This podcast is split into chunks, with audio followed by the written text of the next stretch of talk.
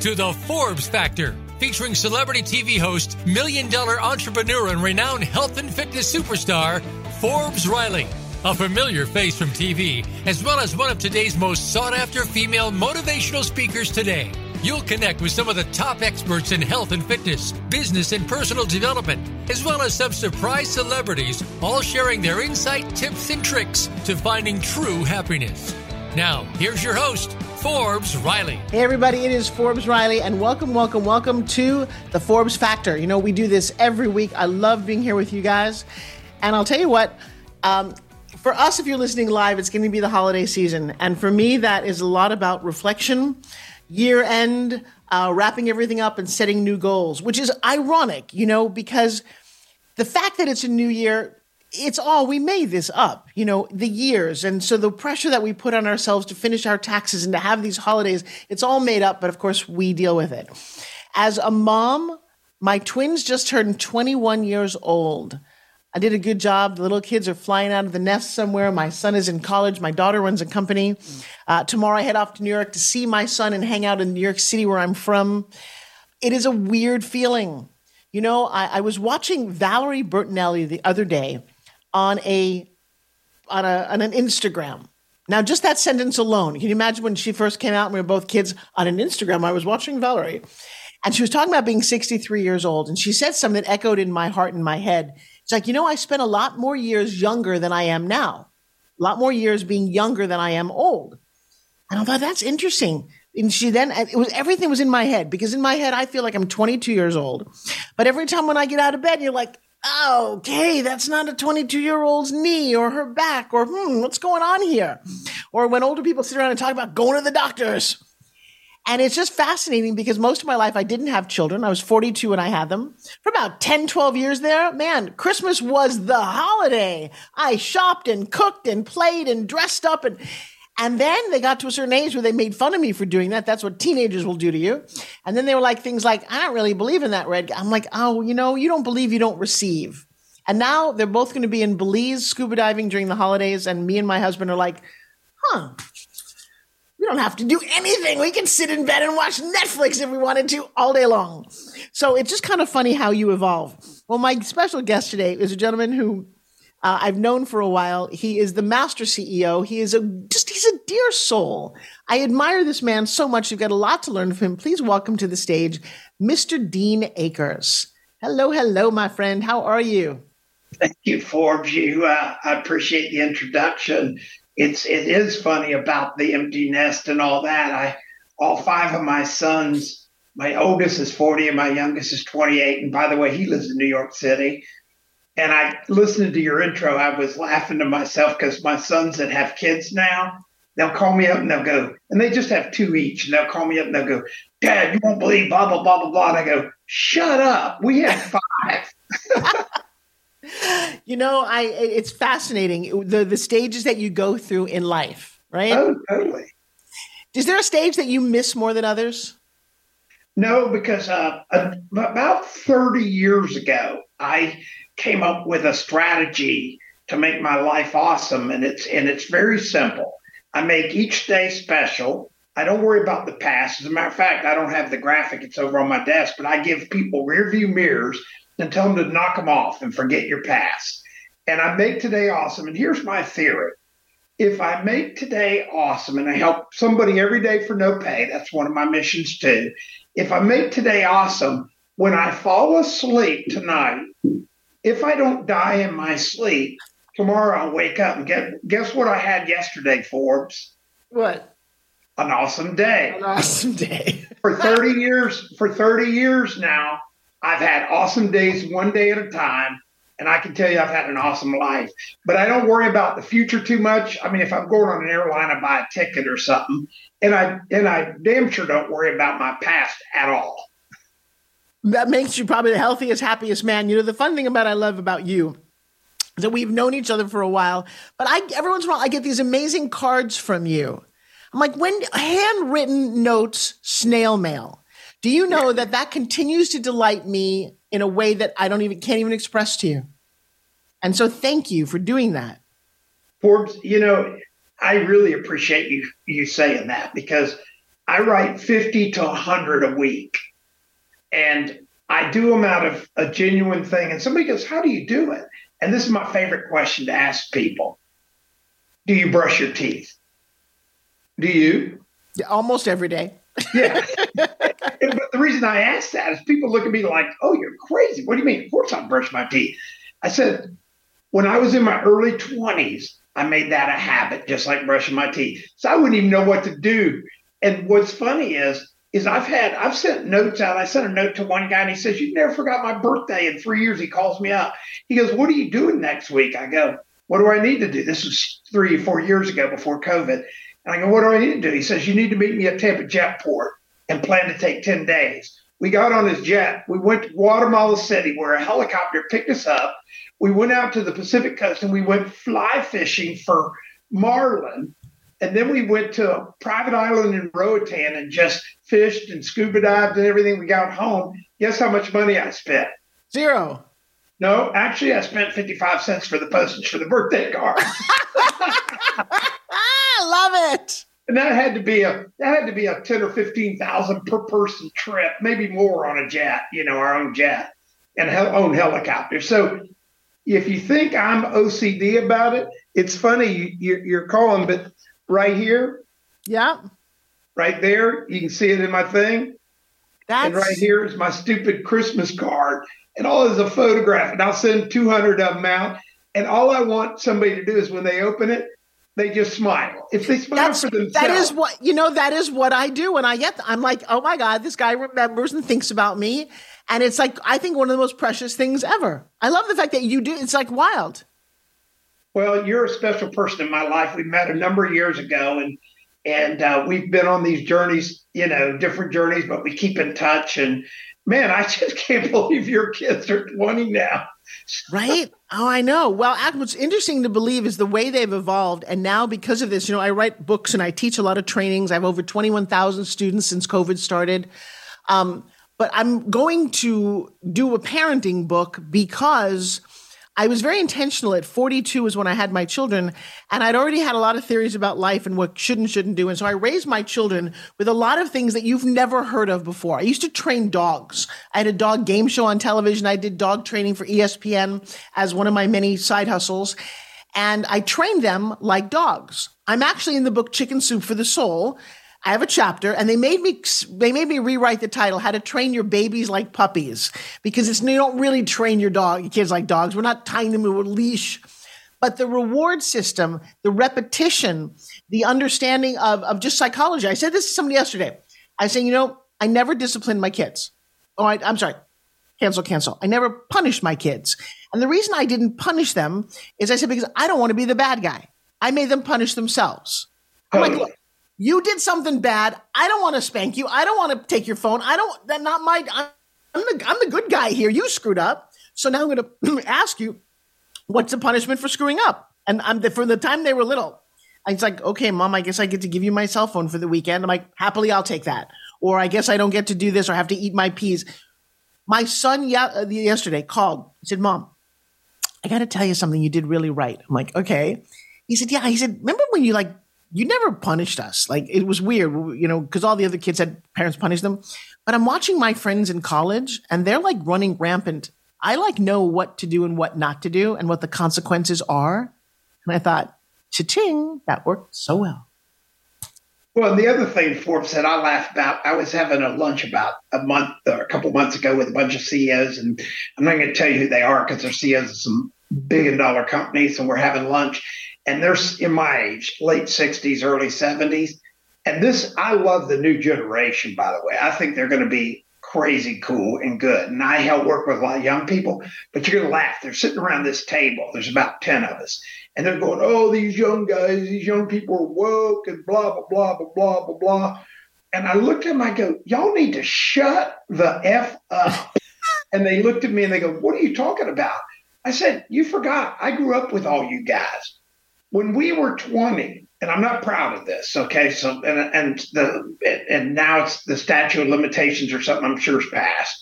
But when we grew up, we were 20, if they had had fentanyl when we were 20, everybody at that table would have been dead. Because we're all holier than thou now. we had hair. I had hair down to here. This is Vietnam era. Right. I mean, and these guys are all the same as me, but they're all pontificating. And it was like a wake up call for them. They go, yeah. I said, invest, invest in the youth. Like you said, Forbes, get them to be accountable because they want to be accountable. Right. And, uh, can I tell you one funny story about my Yeah. kids? My five kids tell me, my wife, she goes, when they were young, they go, they're not picking up the toys and stuff. And they were all angsting about that. And I said, babe, you're trying to force them to do it. Let me handle it. So I went in and I go, guys, is picking the toys up a pain? And they go, yeah. I said, why don't I do it for you? And they're all sitting on the couch. They go, okay, dad. So I start picking up the toys and putting them in this big um, uh, laundry bag I had. They go, What are you doing? I said, Well, this is my way of doing it. It's my Sunday bag. And they go, What's a Sunday bag, Dad? Well, I'm putting picking up so we have a clean house, and then I'm gonna put it in the attic, and then next Sunday I'll pull it down and just dump them out. And any ones you don't want to set back up on the shelves and do right, I'll pick them back up. No stress on you guys. They went crazy because I took all their toys and put them away for a week. You think I ever asked, had to help my kids pick up again? That's a great way to do it. And you know, for me, I did something similar. I created the I want game. You tell me what you want, right? So, and every day, I, I wish kids would do this with their parents. Every day, your kid asks for something. What, what do you want? I want a cookie. And I had two of them. They were twins, so it was kind of cute for me. And I would say, I would do this 10 routine, literally 10 steps. You want a cookie? Uh huh. Great. If you want a cookie, wiggle, wiggle, wiggle. And they would wiggle. And I thought that was adorable. If you want, as a kid, you have to learn things. If you want a cookie, touch your nose. If you want a cookie, wiggle your ears. If you want a cookie, rub elbows. But I would always end it, the last three commands. And this is how you train dogs. I said, if you want a cookie, give each other a hug and say, I love you. If you want a cookie, turn to me and say, Mommy, I love you. And then you got whatever it is you wanted. So this is a bit of a process. So you knew that if you wanted something, you had to go through the gauntlet to get it. That's awesome. Right, and it worked. And well, here's the funny thing about that. Years later, a couple of years ago, my daughter calls me on the phone and we're talking and I hung up. She calls me back and she is mad. She's like, I'm like, what's going on? She's like, Mom, you didn't say I love you when you went to hang up the phone. That's a trained animal. That's uh, that's training. I'm sorry, but she and her brother, her twin brother, are close. Because my, see, my mom um, was an only child, and she wanted me and my sister to be her friends. So we never became friendly that didn't work for me. So I stepped out and let my made my kids become friends. I know I'd be curious to see how close your kids are. But my kids have been traveling ever since they could. Last year they went to Greece and Portugal together. Uh, a couple of days from now, they're heading off. They're like 19, 20 year old boy girl twins. They're heading off to go scuba diving in Belize and then hang out in Guatemala. Hello. So, do your kids all get along? Oh, my five sons, I have five boys, and they're they're I mean, they're the best, they're all five best friends.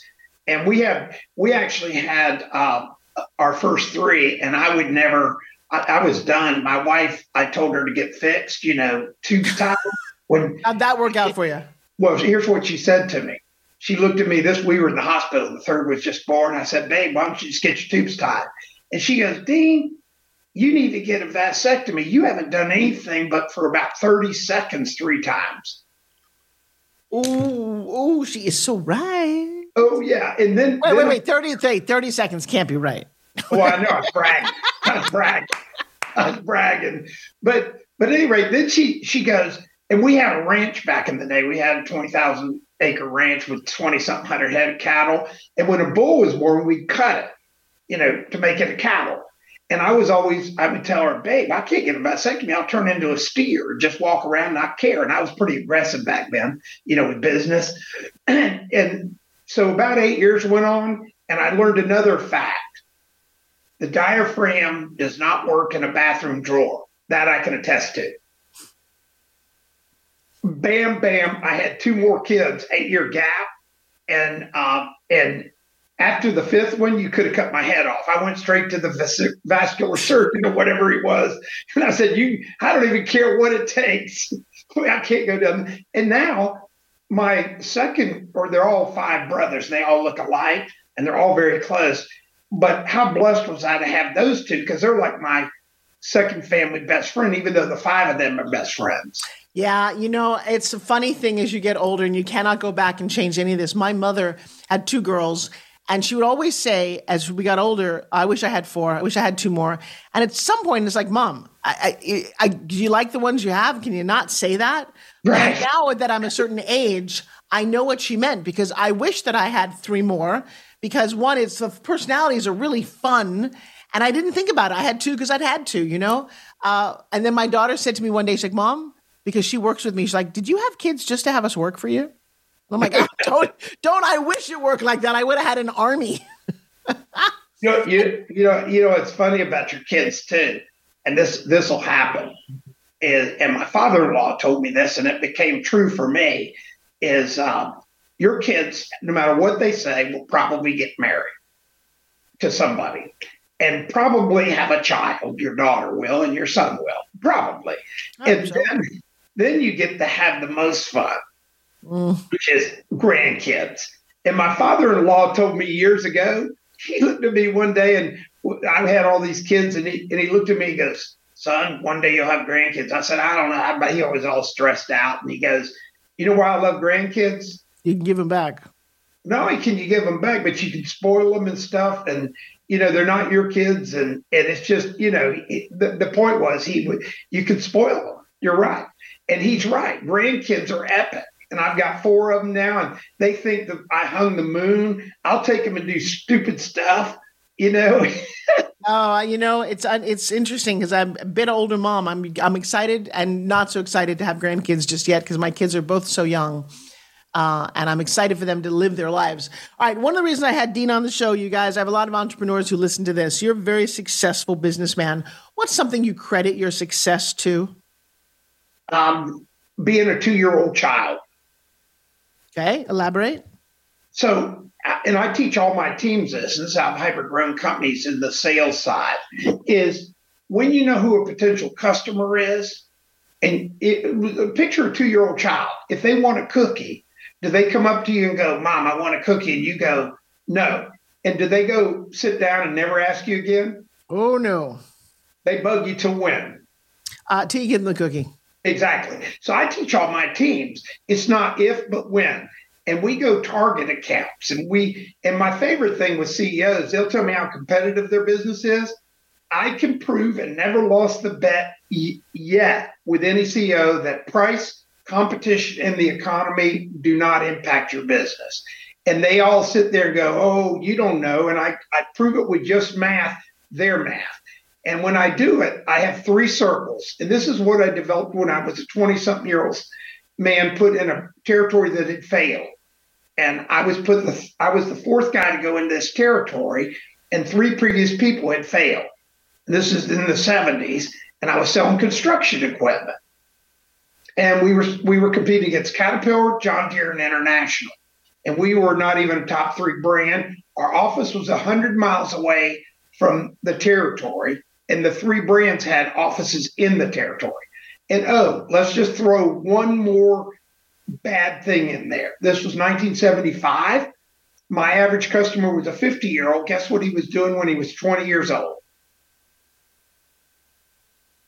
In the war? In World War II. Yeah. Okay. And we were the first importers of Japanese bulldozers. I'm going to give you a lot of credit for even accepting this territory. I'm like, this is one of those impossible problems. Well, I didn't. I didn't accept it. I just got put up there. I was a trainee out of the University of Florida. And my my boss, when Britt quit, he goes, he calls me. out, He goes, Britt quit. Now you got to go there. And I, I got a death march. So that's when I developed this strategy to lose sales. To lose sales.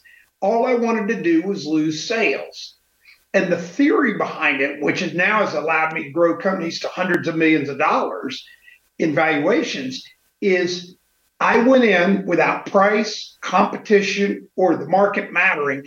I just wanted the customer to literally do this, but let me quote the deal and then tell me, I'm not buying from you. I'm not buying any Japanese stuff. But he let me quote. Well, I built the relationship. And by the way, if you have a relationship good enough to let them let you quote, they like you. Well, my biggest potential customer was a, a statewide company, the largest mining company in Florida. And I finally got into the guy after almost 12 months of calling on him all the time. And I got a process for that. He finally saw me. He looks at me and goes, Son, I'm never buying anything from you. The owner of our company, he knew, he goes, I don't like him. I've never liked him. Y'all been in business 35. I've never liked him. And oh, by the way, I flew B 25s in World War II, and I'm never buying Japanese products. And I said, Well, Mr. Greg, that was his name. I said, I just wanted to introduce myself. I wanted to learn how you did something. And I had researched him. This pre internet. I mean, nowadays it's easy. And the guy looks at me and we start talking. I go, Mr. Greg, I got to get out of here. He goes, Let's have breakfast next week. So he bought me breakfast, a 20, 22, 23 year old kid, breakfast. He became my largest customer. I got to run the company in the 80s recession and I grew it from 50 million to 100 million in two years doing the same process in the recession of the 80s. And what I, Mr. Greg became my largest customer. When I bought my first company at age 30, this is priceless. He calls me because I'm getting ready to announce, I just announced to the company I'm leaving, and I bought a local tire company in Tampa. And my phone rings. I'm driving back from Lakeland, and it's Mr. Gregg. And he goes, Dean, this is Mr. Brown. And I said, Hey, Mr. Gregg. He said, I heard you left Scott's company. Mr. Greg, I was going to call you today. He goes, Why? Or, or, or I to let you know I was going. He goes, What are you going to do? I said, Well, I want to have my own company. So I bought a local tire company in Tampa, just one location. He goes, Ah, damn it. I go, What? He goes, Now I've got to buy all my tires from you. I said, Mr. Greg, I can't sell you tires. He goes, What do you mean you can't sell me tires? I said, You have mines all over the state of Florida. I have one location in Tampa. He goes, Well, give me an hour and call Joe. Joe was his right hand that ran all his operations across the state of Florida. He's the largest mining company in Florida. And he and he says, I'll run Joe down, then you run him down. We're going to build you a facility in all our mines, and you just take care of all of our mines, and we'll just buy all our tires from you. He never asked me price. And oh, by the way, he made me the largest earth moving tire sales company in the state of Florida in one phone call. And oh, by the way, I sold Yokohama tires, Japanese tires. And any rate, the guy, you know, and that's the way it, it happened. And I did that with every customer I ever got was that same love that they would have and, and price competition in the market never mattered. That's an amazing story. So my question now is to how to translate that to the entrepreneur. What do you tell them to do? I mean, I hear it, I kind of get it. And now I'm thinking about how do you implement that? It's it's really simple. You take three sail, three circles. You draw three circles on a piece of paper. Mm-hmm. The first circle, you put your existing sales, whatever they are. Mm-hmm. Could be 10 million, could be 1 million, could be 100 million. Then you put down how many sales you lost in the first circle right under it. So let's just use a number let's use, I'll use a company I just turned around in the last recession. They had gone from 50 million, the biggest year they ever had, to 37 million. So I, the CEO was a buddy of mine. And He called me and he was bitching about the economy and everything. I said, "You're the problem. You guys are." And so we did the three circles. So 37 million. I called their statewide team together because I became the CEO. I called the statewide team together and I said, you guys lose a lot of sales. They got now they're all cocky. Oh, I closed 80% and everything. I said, let's assume you lost half again. The 37 37 is a total of 74 million. Then I was able to get the total gross sales by all of our competitors and everybody through insurance companies, what the total gross market was. And in the recession was 350 million. Now we were a big player. So 350 million minus 74 million is 286 million in circle two. So circle three is 350, circle two is the 674, and then circle two is nothing more than the math between circle three and one. So I bring the get deal everybody together and I show them the math, and they're all looking at me like, "What?" I said, "We lost 286 million dollars, guys, in a recession for one reason. Guess what the reason was, Forbes? Don't know. You weren't getting enough no's. No, we didn't even know about it. They bought from our competitors. They didn't even buy because of price, because of our quality, because of our service. They didn't even, we weren't even on the deal. So I raised all the prices 25%. Now, can you picture these 20 salespeople? And this is an industrial type sale. So these are kind of, I'm a redneck, but you know, these are all like the, you know, kind of guys. I raised the prices 25%. Now, can you picture me having a room full of sales? No, guys? they probably looked like you had two heads going, we can't sell what we've got. Now you're going to make it more expensive. Oh, I know what they're thinking. Yeah. So guess what I did? This is my hobby: is screwing with salespeople, beating them over the head with their own sales, with their own stick. And I've been doing it for so long now; it's just a hobby. So they looked at me, and I go, "But you're going to love the new deal." They go, "What's the deal?" I'm going to pay you hundred percent of your commission for every sale you lose. So if you lose a sale now at a higher price, I'm going to pay you commission as though you got the sale. So now you make more money than ever. Wow. Okay. Guess what I know? Double. They're not good enough to lose them. When I got them on the sale, in order to get paid, they had to bring a card from the CEO or the purchasing director, and all it had to say on the back was, I bought somewhere else and sign it. Well, if they had a good enough relationship to get a business card from the person to get it signed, they always got the sale. That year, we went from 37 million to 62 million, 12 million more than the 35 year historical biggest year. The next year, 83 million, and the next year, over 100 million, and I exited again. Wow. I, I don't even know how, what to, I've never heard those philosophies ever. No, nobody has. But when I go into companies with Ideal Image, look at what I did with Ideal Image. I doubled our rate. You know, we grew from one location for seven years. We grew to 67 locations in five years, six years. And we had a huge exit. And I taught my team, I taught my team about engagement and about losing sales. And Yeah. price never matters. I know. I, I got a whole bunch of people watching you on, on Facebook right now. We're all kind of going, wow. I mean, I've got a pretty, uh, Laura is a pretty big, uh, Laura Lee is uh, very big in the money business. So going, really? I've never even imagined this kind of a conversation. Oh, Forbes. When I meet with companies, especially B2B, that's B2C uh, different, but it's still about the same. When I meet B2B, when I meet B2B and I say, do your three circles and we do the stuff, all I do is get their sales teams to go lose sales. It freaks salespeople out. I, I can imagine. I mean, I absolutely can imagine this. It's, I've never heard this concept before, and I'm loving it. Oh, I've had real estate agents. I've helped real estate agents make over a million bucks a year when they used to make 80. Because all I teach them is, is this is interesting math for real estate. You hear real estate people talk about how tough it is. Right? How often does the average person sell and move? Uh, once every five years. Exactly. So when you sell somebody a house when they're 30, by the time they're 60, how many houses will they have had? Or how many transactions? Six. math on that. Six. There you go. Six.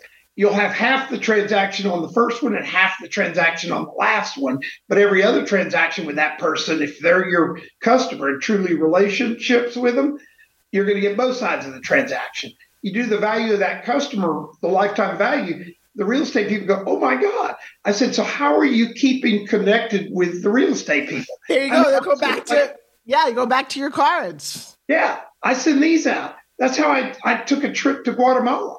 That's how I had a guy call me a couple weeks ago going, Wow, you've never forgot this. He goes, Can we have dinner? He took me to Fleming's the other night, bought three bottles of wine between two of us, which I fortunately was Uber in it. But these bottles of wine were not your, can you bring, bring the house brand? You know, No, the these were the top was- shelf. Yeah. Oh yeah, the dinner had to be over a grand for the for the two of us, and it all came off a note. Wow, that 55 cent stamp is really paying off for you. Oh By the way, how do you feel about the fact that your postage has gone up from like a nickel to 55 in your lifetime? I don't care. I got to tell you a funny story. You'll love this. And my sons quote this back to me all the time, and a lot of my ninjas do. Is we talk about price and everything. And w- when I was a young salesman at that company, this guy Joe was our top salesman. Drove a big Fleetwood Cadillac, big Fleetwood Cadillac, and uh, gas hit a dollar a gallon. This is like 1974 or five. And everybody, we're the and all us young guys, and we're all freaking out. Gas dollar a gallon now and it had been like 40 cents, you know, and everybody's freaking out. So we looked at Joe and we said, Joe, Joe, had that big Fleetwood Cadillac. Joe, what are you going to do when now that gas is a dollar a gallon? And he had, he was old 50 something year old guy, had his glasses on, looked, looked at us young guys. He goes, I'm going to tell her to fill it up. What do you think I'm going to do? Get rid of my Cadillac? and he was right.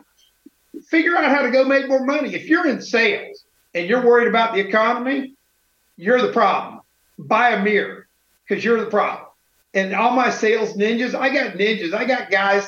I just had one in my office a few minutes ago. I got young guys under 30 that make over a million bucks a year, and all they do is follow the process. You mentioned that you had some sort of phone call process. Was it a phone call or writing letters, or what was the part of the process, the follow up? Something that you do? Oh, I, I do uh, touches and ticks. So when I have a potential customer, I take what the hypothetical value is, and then we do touches. We either do like one of my guys. He he uh, he had a customer in New York City, and I said, "Well, go meet the CEO." He goes, "I don't have an appointment." I said, "Get on a jet, fly up there," because we knew the customer's worth hundreds of thousands to him. And I said, "I want you to go cold calling without an appointment." And so he goes up there. The guys won't see him. He writes him a handwritten note on the back of his car, gives it to the guard at the big building in New York, does his follow ups, his notes, and everything because he knows what the customer's worth to him ultimately. Finally, the customer calls him and says, I don't know who you are. This is CEO of a big national company. He goes, But I want to meet you. He said, Can you meet me at 7 p.m. in Miami for uh, on Sunday night? In two weeks. He goes, yeah. So my young guy goes down there, gets to the gate, it opens a 250 foot yacht this guy had. He gets on the yacht and sits in the salon with the, the older guy. He's CEO of this big national company. And he goes, son, I don't know, but I like. He goes, we got to figure it out. Picks his phone up in the salon of this 207 foot yacht, calls his chief operating officer on Sunday night in New York City and says, I got this young man, blah, blah, blah, and I want you to call him tomorrow and give him a purchase order to put his products in all our locations around the country. Wow. Yeah. Wow.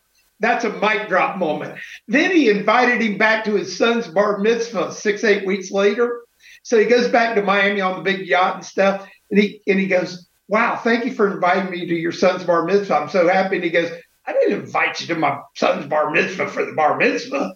He goes, well, Why'd you invite me? He goes, See those five guys standing over there? He goes, Yeah, those are all billionaires. I'm going to introduce you to. you can't make that up. That's priceless. It's absolutely priceless. I love yeah. this. We here's the thing about being a ninja salesperson with this philosophy.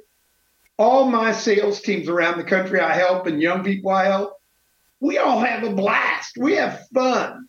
It's not it, it's not even work. It's like goofing. And we have so much fun because we all know it's not if we're going to get the business, it's when. And the longest I budget, I budget two years. And I had a CEO one time go, You budget two years to get an account? I go, Yeah. He goes, That's a long time to get an account. I said, You've been in business 20 freaking years and you don't have them. Ha, shut up. Oh, I'm loving the energy and the philosophy. Oh my gosh! All right, let's switch gears for a second because the business. Yeah, is getting... no, no, no! I'm loving it. I almost want. I mean, I, I'm, I'm tempted to say, come to my mastermind and teach this because I've always known your energy, and we've certainly consulted with you about being a CEO. My daughter now is CEO of our company, by the way, and she's grown it.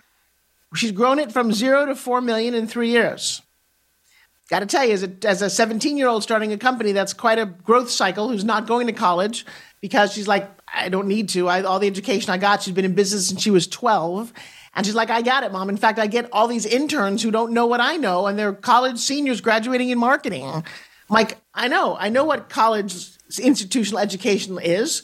Um, I also know that my son, when he applied for college, didn't get in the first time because of COVID, and he just top of his class, but just didn't file it right. And when he finally went up and he transferred into Babson, he called me and said, Mom, you teaching me how to pitch is what pushed this over the edge. And so, just the way you teach your sales, your sales is very different than my pitching, but I can see how the two could meld beautifully. Do you have a course in what you do at all? Huh? Do you have a course on the DNA? I, had, I had one, and I, I, still should stand up a, a automated course. I did podcasts for years. I've had millions of downloads and stuff. I I'm not doing my podcast right now. My podcasts are rants. You know, they're more rants and than but but uh, you'll love this about your daughter and my. I give you how my two sons, my uh, second sons. You know, my older, my younger ones. They went. All of them were paid full paid for college. So they're going to college, and I go down and they said, Dad, we have to have dinner. So I go to call, meet them. One's a freshman, one's a sophomore. And they go, Dad, we're dropping out of college. I go, What? You have to have a college. And they go, Look at our three brothers. You taught us to follow our passion. And that is a message that I do with my special ops people is I teach people how to really monetize their passions. At any rate, he said, You taught my your bro- my brothers how to follow their passion, and they're all mega successful doing what they love. And when you follow your passion, you never work another day in your life. I said, but you still need to college. And then they laid the most profound freaking thing on me. It was like they punched me. I go, you still have to have it. And they go, Dad, we can learn anything we want on YouTube. And they're right. so my daughter said, she's like, give me five minutes and a cell phone and I'll give you an answer to any question you'll ever have. Totally. so did they both drop out?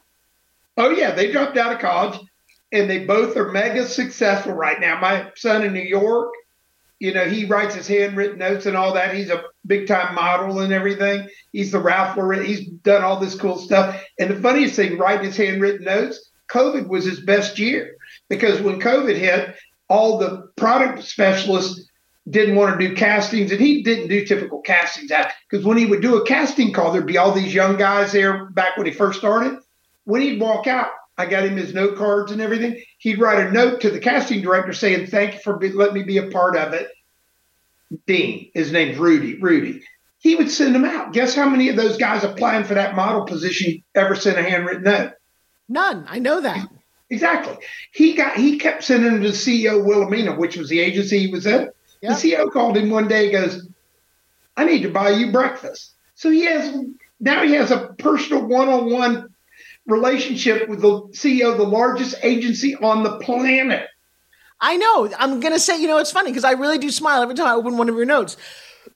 and I'm thinking, man, because you stay top of mind. That's such a great concept. By the way, if he's that handsome and he's your son and he's successful and he dropped out of college, he might want to meet McKenna. Well, he, he, well, my, my my number four son is bad medicine. I call he's he's I, have had women say, "Can I meet? Can he meet my daughter?" I said, "No. His definition of long term relationships breakfast. He's bad medicine." Oh, I love that. All right, and he, well, he's a six foot four stud. My number five son has been with his same significant other. She's a social influencer, making a lot of money. She's been on Instagram. She's she headlined at Coachella. I mean, she's and she's I, I mean, she taught me about uh, social media and influencing and how much money you can make it. I just thought you just got likes and stuff. Right. And, uh, she's a powerhouse. Well, what kind of insight can you give us? Just a little drip on that. What did you learn about influencing on social media from your future daughter-in-law? Well, what I learned was is a you have to treat, treat it like a job if you want to be an influencer, yes. which means you have to have consistent posting you always stay center lane unless you want to be a controversial poster. You don't ever do politics, religion, you know, stuff like that. You stay center lane.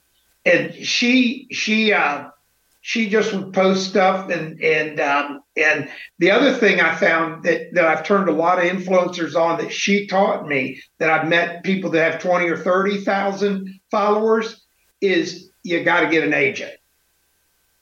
Oh, really? I didn't even know there were agents for that. Oh, yeah. Her agent. You go to their place in Brooklyn, there's not a single day that doesn't go. If you showed up there, that there's not just stacks of Amazon stuff. And her agent is always, you know, pitching and getting, and they send products. And then what she does is she'll pick, and then she'll end up getting some job like, you know, I like you Roku TVs. You know, way I'm going to watch my Roku TV, and they pay her twenty grand or some stupid number you know. By the way, you're watching this program, and I got a lot of people watching live. I just pulled up Rudy Dean Akers at Wilhelmina. Is that no? Is that son number four? That's five. Okay. Damn, oh my goodness, is that a handsome young man? Oh, he. If I showed you the picture, I did one because he's my namesake.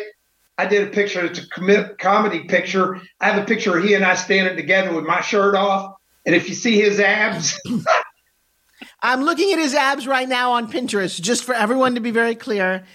Um, yeah. Um, wow. But I yeah. also, yeah, yeah, and I know good abs because I'm married to a top bodybuilder. Who, oh, by the way, yeah, no, your husband, your husband is a stud. Yeah, I know. I'm only, I, I'm all about studs. I will tell you, by the way, some fun things that happened to him. And you know, it's funny. We should do that in writing a note. He just played Arnold Schwarzenegger's body in the upcoming State Farm commercial for Super Bowl. They're Wow. gonna, I know, right? It's like, all right, I know it's not quite the, the the pinnacle, but you know, meeting Arnold is, you know, anyway, it's kind of excited. But yeah, good for you. That's congr- congratulations. So I, I'm not sure. We'll have to figure out about the, the daughter thing, but you should still see McKenna at five nine with long blonde hair and quite the attitude and the owner of a company. She's Oh, just all would excited about probably- Yeah, she'd probably like to meet David. They'd probably be game on together. kind of interesting because her idea of a long term commitment is lunch and yeah. So there you go. you guys may have witnessed all my audiences laughing because they all know McKenna right now, and it's pretty funny. Well, I'm going to come meet McKenna. I'm going to come meet McKenna because last time I saw McKenna, she was about knee high to a grasshopper. So Dean, I will tell you the most organized. Here's what I'm looking forward. She's got a book coming out. Maybe we'll have you guys do a little something in it called "Every Company Needs a Kid." The philosophy of how to stay young in companies. And when you talked about being a two year old, you guys would get along famously. And I will tell you, uh, I come from being the actor, the spontaneous, the front person. I'm great on stage, but running a company, and I think that's why I reached out to you repeatedly. Not my deal. I don't want to do payrolls and taxes and, and technical and scheduling.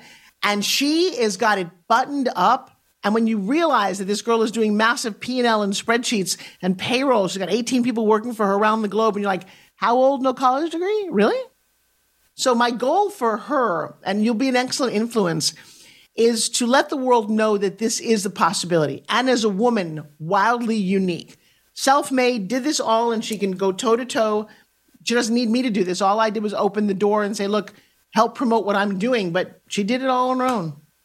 Well, here's my offer to you, Forbes, that I, my passion is young people, helping them. And I have a CEO physical, which I'll be happy to send you. And if you're any of your listeners want to get it, it's a five page deal where what they do is they answer the questions. If they don't know, I have them write DK. Don't guess. And what it's designed to do, and the reason I use it, I developed it when I bought my first company and it was broke, and I thought I was a smart guy and I had to learn all aspects of business really fast.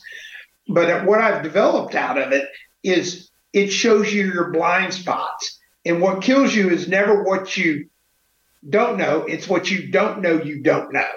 And so Yes. when I give give CEOs this physical and they go through and answer the questions, like my favorite question that 99.999% of the people fail is what's the definition of working capital? Okay. That's and they'll all go cash or whatever. And they don't know. It's the difference between current assets and current liabilities on a balance sheet. And then I ask them, what's a current liability? And they don't even know what that means. And when I teach them that, it makes them a stronger business person, allows them to learn how to lever their companies, never get in trouble, you know, do all the fun things to hyper grow a company. Well, I'm excited to have that conversation. I got to grab her in between heading off with her dad to New Orleans tomorrow and Belize, but I would love to connect the two of you. I think uh, just your sensibility, the whole way you you put all this together. What did your dad do for a living? my dad was uh, a sales guy and stuff. Yeah, he was. He was. You know, he was a leader. Um, you know, I, I learned a lot from him. He's one of the five smartest men I knew. He was not necessarily the five grounded men I knew. I mean, he had a drinking. Pro- he had every kind of problem in the world, but uh, I, you know, he he was definitely a different individual. But he was he could read a book a day. I mean, he was infinitely smart. But what he taught me, the biggest thing he taught me was always treat everyone as though they're your king. Whether it's the doorman at a hotel or a waiter or waitress or uh, uh, anybody, treat them with the highest level of compassion, dignity.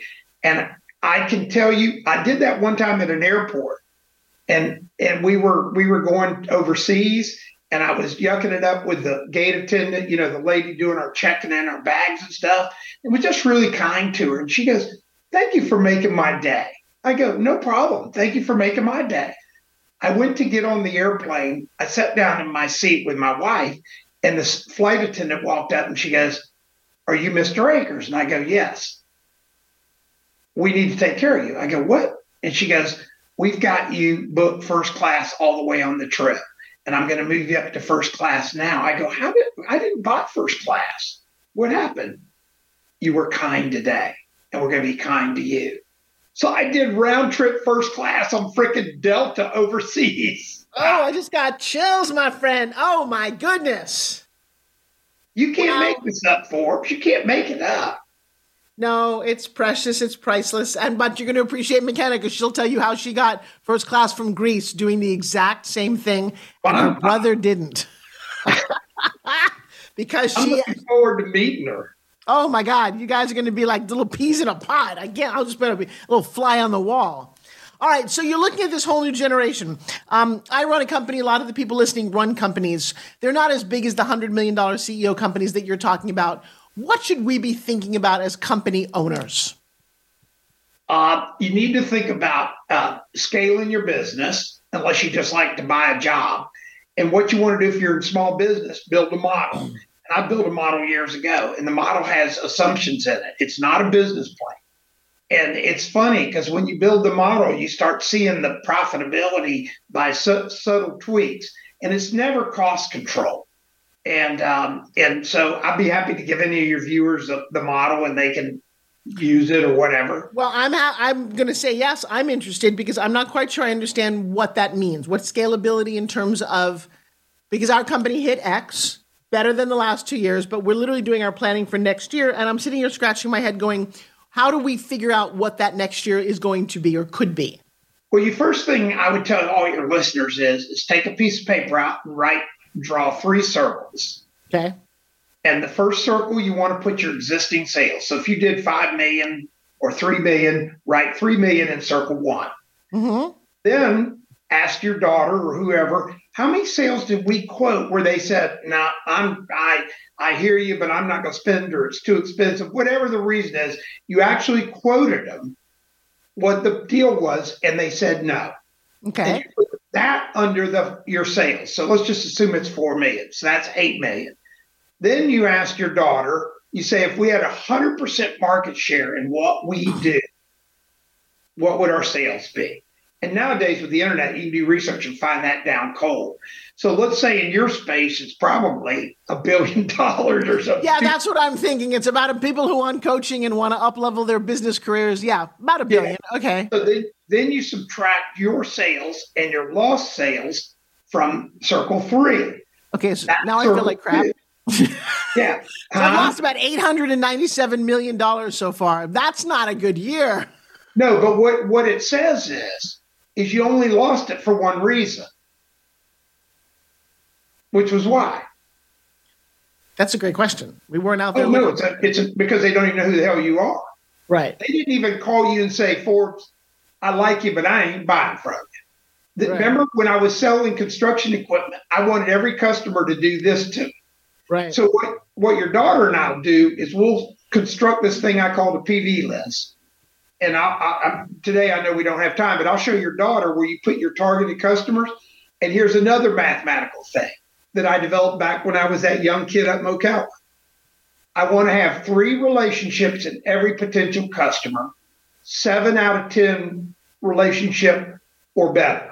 And I don't care if it's a guard. I mean, I had a guard one time take me to the CEO's office. He had been with the company 47 years. When I started getting to know the guard real well, he goes, Dean, I'll get you in here. I've been here 47 years. I've raised this guy's, his grandfather hired me and he took me in and walked me in and got me the whole deal. But at any rate, it wasn't the CEO. He took me into the CEO and basically told this young CEO he's buying from me. That's funny. You've got but great stories. Three deep, seven or better. When my ninjas come back and they say, I've been calling on this account and I know three people now, I don't care who they are, they have to be decision makers seven or better, which means you know their wife's name, their birth dates, you know, all this data about them. I, in my career, career, have never not gotten a client. And this includes my companies. When I was a highway contractor, we were the fastest growing company in the state of Florida one year. And all I did was teach my team to lose sales. We went out, I raised all the prices. We were so high, it was stupid. But when we had relationships, the customers would go, when can you start? I think it's a unique thing. You know, many of my customers in the world of coaching, and I can see, you know, my I guess my question now is: so where do you hunt to find what your ideal customer? How do you decide what that is? So the other part of this is you do a DNA. Let's say you're doing coaching, so okay. you do a DNA, and nowadays you can do really cool DNAs. And the DNA of a customer, say you have 50 customers, or 100 customers, or 1,000 customers. First, you find the average age, average, the bell curve of the age. Right. Then you find their sex you know, are they male, female?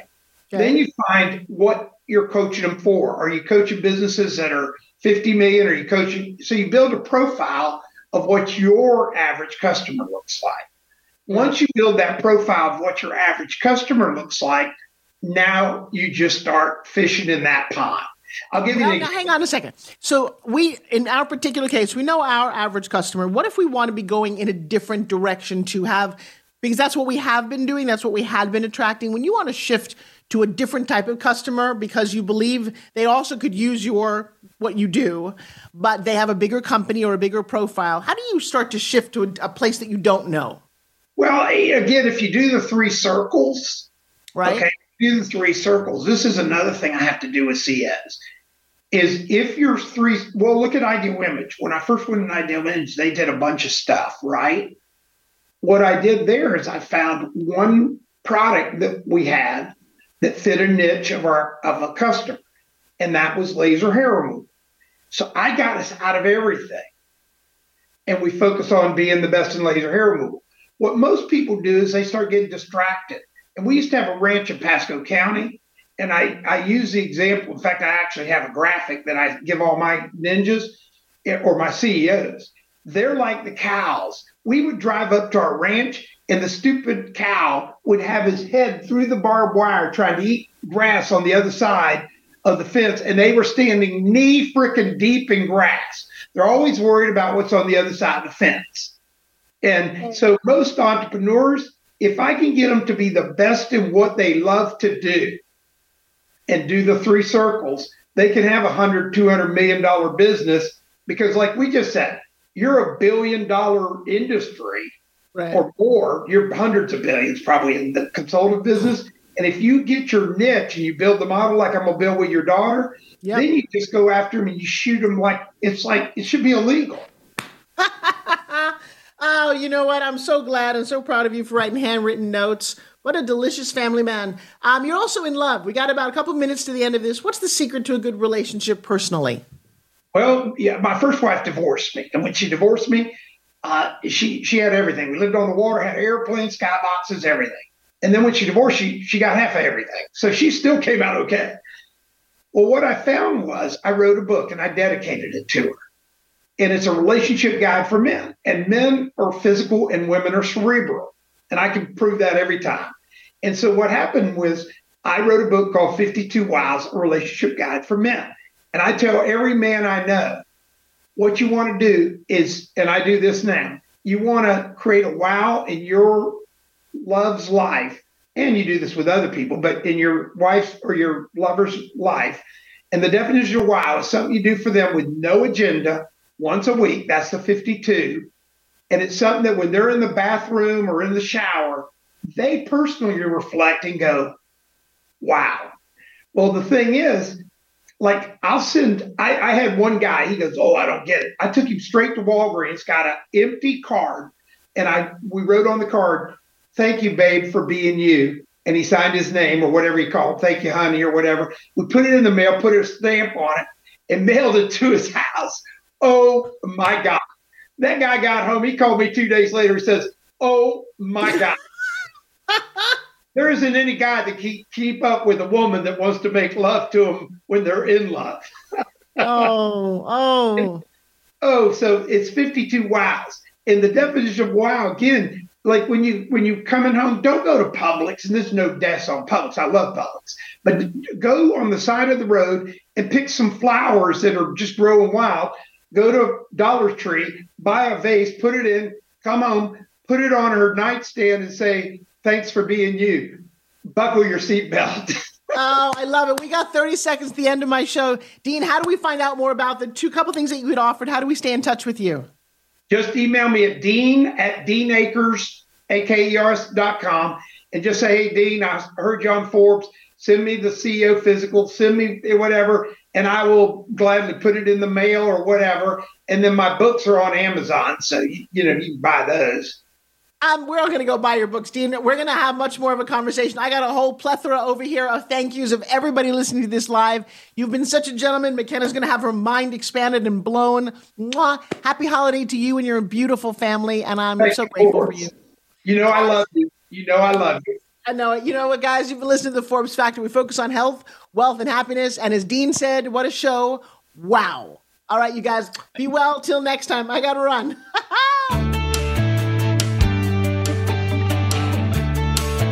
Thank you for making the Forbes Factor an important part of your week. Be sure to join Forbes Riley again next Wednesday at 2 p.m. Eastern Time and 11 a.m. Pacific Time on the Voice America Variety Channel. We'll see you again soon.